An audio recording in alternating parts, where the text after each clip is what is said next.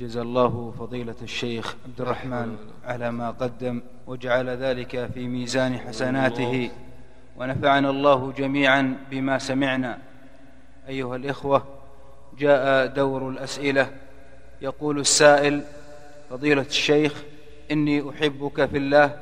فضيلة الشيخ أرجو بيان أثر التوحيد على السلوك وجزاك الله خيرا. أقول أحبك الله الذي أحببتني فيه. أثر التوحيد على السلوك؟ إيش السلوك؟ السلوك يعني الأعمال والتصرفات في عبادة الله وفي معاملة الخلق. التوحيد الذي يتضمن الإقرار بتفرد الرب تعالى في ربوبيته وإلهيته وأسمائه وصفاته ويتضمن إفراده تعالى بالعبادة. فمن آمن بالله ربا وإلها عالما بكل شيء سميعا بصيرا قويا عزيزا غفورا رحيما عزيز ذا انتقام فلا بد أن يستقيم على طاعة الله. فيعبد الله وحده لا شريك ويعبد الله ويقبل على عبادة الله.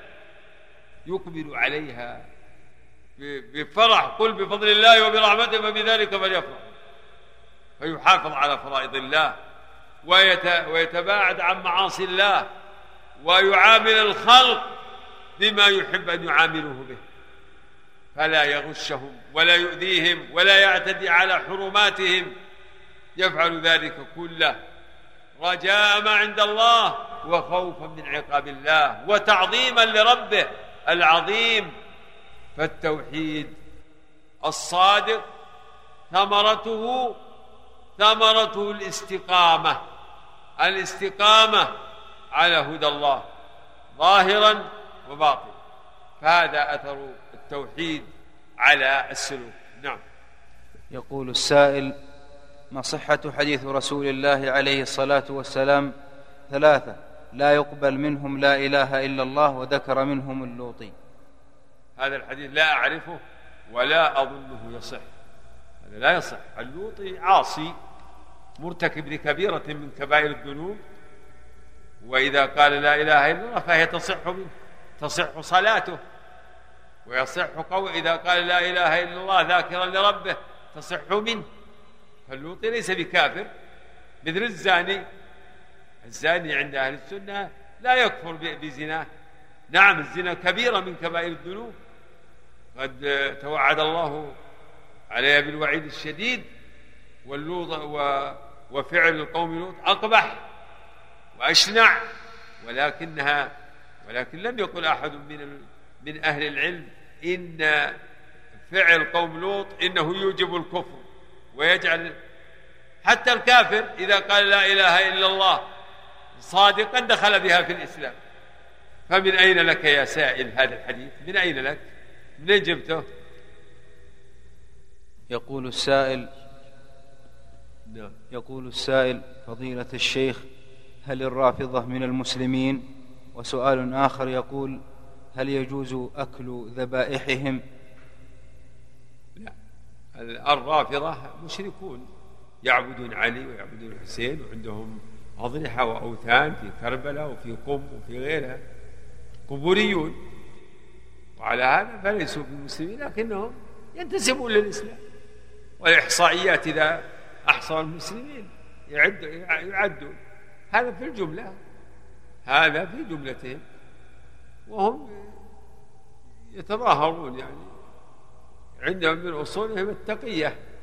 وحقيقتها النفاق إنهم لا يظهرون ما يبطنون من عقائدهم ومن أصولهم. وعلى هذا فلا نأكل ذبائحهم. نعم. يقول السائل سماحة الشيخ السلام عليكم ورحمة الله. يا وعليكم السلام. يا شيخ نحن نحبكم في الله. حبك الله الذي نعم. هل يجوز لعن الكافر؟ نعم يجوز لعن الكافر إذا كان له يعني عنده تسلط على المسلمين. نعم. مثل ما لعن الرسول عليه الصلاة والسلام فلان وفلان لأنهم يعني لهم نكاية في المسلمين وشدة أذى نعم. يقول السلام عليكم. الذي يدرس في بلاد الكفار ما الواجب عليه أثناء إقامته في بلادهم؟ الله يحفظكم. الواجب عليه أن يتقي الله ويعتصم به بدينه فلا يجامل الكفار. على حساب دينه. يقول أنتم ناس طيبين وأنتم وأنتم على حق وحنا على حق مثل ما ذكرت لكم. لا عليه أن يقول إذا إذا جاء يعني مناسبة يقول الدين الإسلام هو الدين الحق. أما الدين الذي أنتم عليه هذا دين باطل. يجب عليه ذلك. نعم. يقول فضيلة الشيخ هل يجوز الرد السلام على الشيعة وما هو الفرق في التعامل معهم؟ يجوز رد السلام عليهم لأنهم يتظاهرون بالإسلام. إلا من يعني يحصل منه أذى أو يعني تعاظم على المسلمين وافتخار فينبغي أن يهان ولا يسلم عليه ولا يرد عليه. أما إذا كان مسالم ومتستر وساكت فإنه يرد عليه. نعم. فضيلة الشيخ حفظه الله. ولكنه لا يتلقى بالوجه الطلق ولا يتخذ صديقا ولا جليسا آه، يؤنس به. نعم. فضيلة الشيخ حفظه الله ما رأيكم في فرقة الأشاعرة الذين لا يثبتون إلا سبع صفات؟ وهل يطلق عليهم أهل السنة والجماعة؟ الرجاء إلقاء الضوء على هذا الموضوع. بشيء من التفصيل. أبدا المقام لا لا يحتمل التفصيل. الأشاعرة ليسوا من أهل السنة وإن سموا أنفسهم فهم يشبهون الجبرية من وجه ويشبه الجهمية من وجه والمعتزلة من وجه. فمذهبهم خليط خليط. يعني يمكن أن يقال أنهم أقرب إلى أهل السنة من غيرهم من سائر الطوائف المتكلمين في الجملة. أقرب من الجهمية بلا ريب وأقرب من المعتزلة وهم يردون على المعتزلة. لأنه لأن إمامهم رحمه الله كان معتزليا ثم انتقل إلى السنة. ويقول شيخ الإسلام إن الإمام أبي الحسن الأشعري إنه رجع إلى مذهب أهل السنة ولكن بقيت معه شيء من أصول المعتزلة. ومن الأمور الباطلة عندهم نفيهم لأكثر الصفات فلا يثبتون منها إلا سبعة. ومن باطلهم أنهم لا يقولون بأن كلام الله منزل غير مخلوق منه بدأ وإليه يعود. بل يقولون هو مع النفس وما أشبه ذلك من الأباطيل والتناقضات. فليسوا من أهل السنة والجماعة. لكنهم ينتسبون إلى السنة. يقال إنهم ينتسبون إلى السنة. نعم. يقول فضيلة الشيخ ذكرت في بداية المحاضرة أن معنى كلمة لا إله إلا الله هي موالاة لله ونبذ ما سواه ومن هذا البراءة من الكفار والمشركين. فكيف يتعامل المسلمين مع الكفار والمشركين وموالاتهم في هذا الوقت الذي قل أن ينجو منه مسلم واحد. التعامل مع الكفار ما زال الرسول كان يعامل الكفار بمعنى يشتري ويبيع في أمور الدنيا وليس ذلك من موالاتهم التعامل معهم ليس من موالاتهم الموالاة محبة في القلب وتكريم في الظاهر. وأما المعاملة فليس فيها محبة ولا تكريم. فيها خذ وهات. خذ وهات. شراء وبيع. بيع وشراء. ولا يمتنع أيضا يعني كما لا يخفى الكافر الذي لا يمتنع قبول هديته. الرسول قبل الهدية من الكفار. وقبل الشاة المصرية من اليهودية التي سمته سمته وضعت فيها السم. وقبل هدية المقوقس أهدى إليه آه، البغلة وأهدى إليه أشياء وأهدى إليه آه، جاريته ماريا. التعامل ليس من الموالاة ما يلزم من إذا عاملت رجلا ببيع وشراء وإجارة ما يلزم من ذلك أنك تحبه. فيجب أن يفرق بين الموالاة وبين المعاملة. المعاملة التجارية والاقتصادية وما أشبه ذلك. نعم. يقول السائل سماحة الشيخ حفظك الله السلام عليكم ورحمة الله وبركاته. السلام ورحمة الله وبركاته. ما حكم السكن والأكل في بيت أبي مع العلم أنه لا يصلي وأني غير قادر على الاعتماد على نفسي لانشغالي بالدراسة وأريد منه أن يصرف علي وما حكم طاعته أيضا. ما دام كسب أبيك يعني يعني عادي ومن ومن عمل هو حلال مثل عمل سائر الناس فلا بأس فلا بأس عليك أن تأكل من طعام أبيك. وتقبل نفقته عليك وتقبل نفقته عليك. لكن عليك أن تبغضه في الله وأن تأمره بالمعروف وتنهه عن المنكر وتناصحه وتتخذ لذلك الأساليب المناسبة يعني من الرفق والتلطف والتذكير. لا ت... لا تدعوه ب... بشيء من الترفع الترفع عليه وأنك كذا وكذا يعني أعلم منه. لا خاطبه يا يا أبي يا أبي. إبراهيم يقول يا أبتي يا أبتي يا أبتي. وطاعته كذلك. أطعه في غير معصية الله. أطعه إذا أمرك تقضي له حاجة. طلب منك أنك تذهب إلى مكان كذا وتأتي له بالحاجة الفلانية أو أن توديه على يعني بالسيارة أو تخدمه بأمر من الأمور. الله تعالى يقول ووصينا الإنسان بوالديه. حملته أمه وهنا على وهن وفصاله في عامين. أن اشكر لي ولوالديك إلي المصير وإن جاهداك على أن تشرك بي ما ليس لك به علم فلا تطعهما وصاحبهما. وإن جاهداك على أن تشرك بي وإن جاهداك على أن تشرك بي فلا تطعهما وصاحبهما في الدنيا معروف.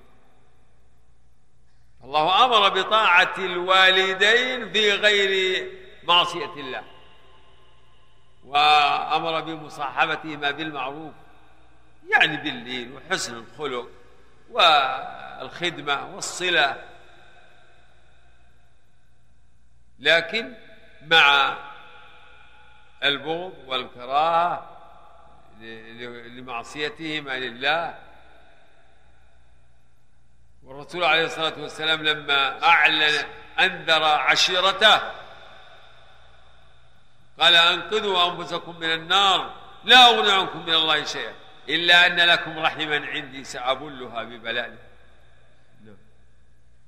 يقول السائل فضيلة الشيخ ما رأيكم في من يعتقد أن الفرق بين المسلمين وغيرهم فعل الصلاة؟ يقولون فإذا صلى أصحاب الديانات المخالفة للإسلام أصبحوا مسلمين وذلك دون أن يشهدوا بلا إله إلا الله وأن محمدا رسول الله ويستدلون بقول الرسول صلى الله عليه وسلم العهد الذي بيننا وبينهم الصلاة فمن تركها فقد كفر. أفيدونا حفظكم الله. هذا ليس هذا قول جاهل. لا نعرف من يقول بهذا. لا يعرف. يقول جاهل لا يفهم يعني مقاصد الشريعة. فلا شك أن هذا باطل. نعم الكافر إذا صلى صلاة المسلمين قد يحكم له في البداية يحكم له بالإسلام بناء على أنه أنه ظهر منه يعني موافقة المسلمين. كما أننا نقبل منه إذا قال لا إله إلا الله. ف نحكم له بالإسلام فيما ظهر لنا من حاله ابتداء. أما أن نقول إنه إذا صلى الصلاة ما صعت. مثل اللي يصلي منتقض الوضوء بل هو أقبح. هل تصح صلاة المحدث؟ هل تقبل صلاة المحدث؟ إذا كانت صلاة المحدث ما تقبل. محدث. فصلاة الكافر لا تقبل. ما اقرأوا شروط الصلاة التي ذكرها العلماء. أول شيء الإسلام إعلان الشهادتين. أما بدون إعلان الشهادتين الصلاة نفسها ما في ما في صلاة. هذا رأي ساقط لا لا يعول عليه ولا يلتفت إليه ولا أحد يقول به من من ممن ينتسب وليس على هذا طائفة. و وقوله عليه الصلاة والسلام العهد الذي بيننا وبينهم الصلاة هذا ينصرف إلى من أسلم من أعلن الشهادة. فلا بد له أن يصلي. فإن لم يصلي كفر. هذا معنى الحديث. العهد الذي بيننا وبينهم الصلاة فمن تركها فقد كفر. نعم.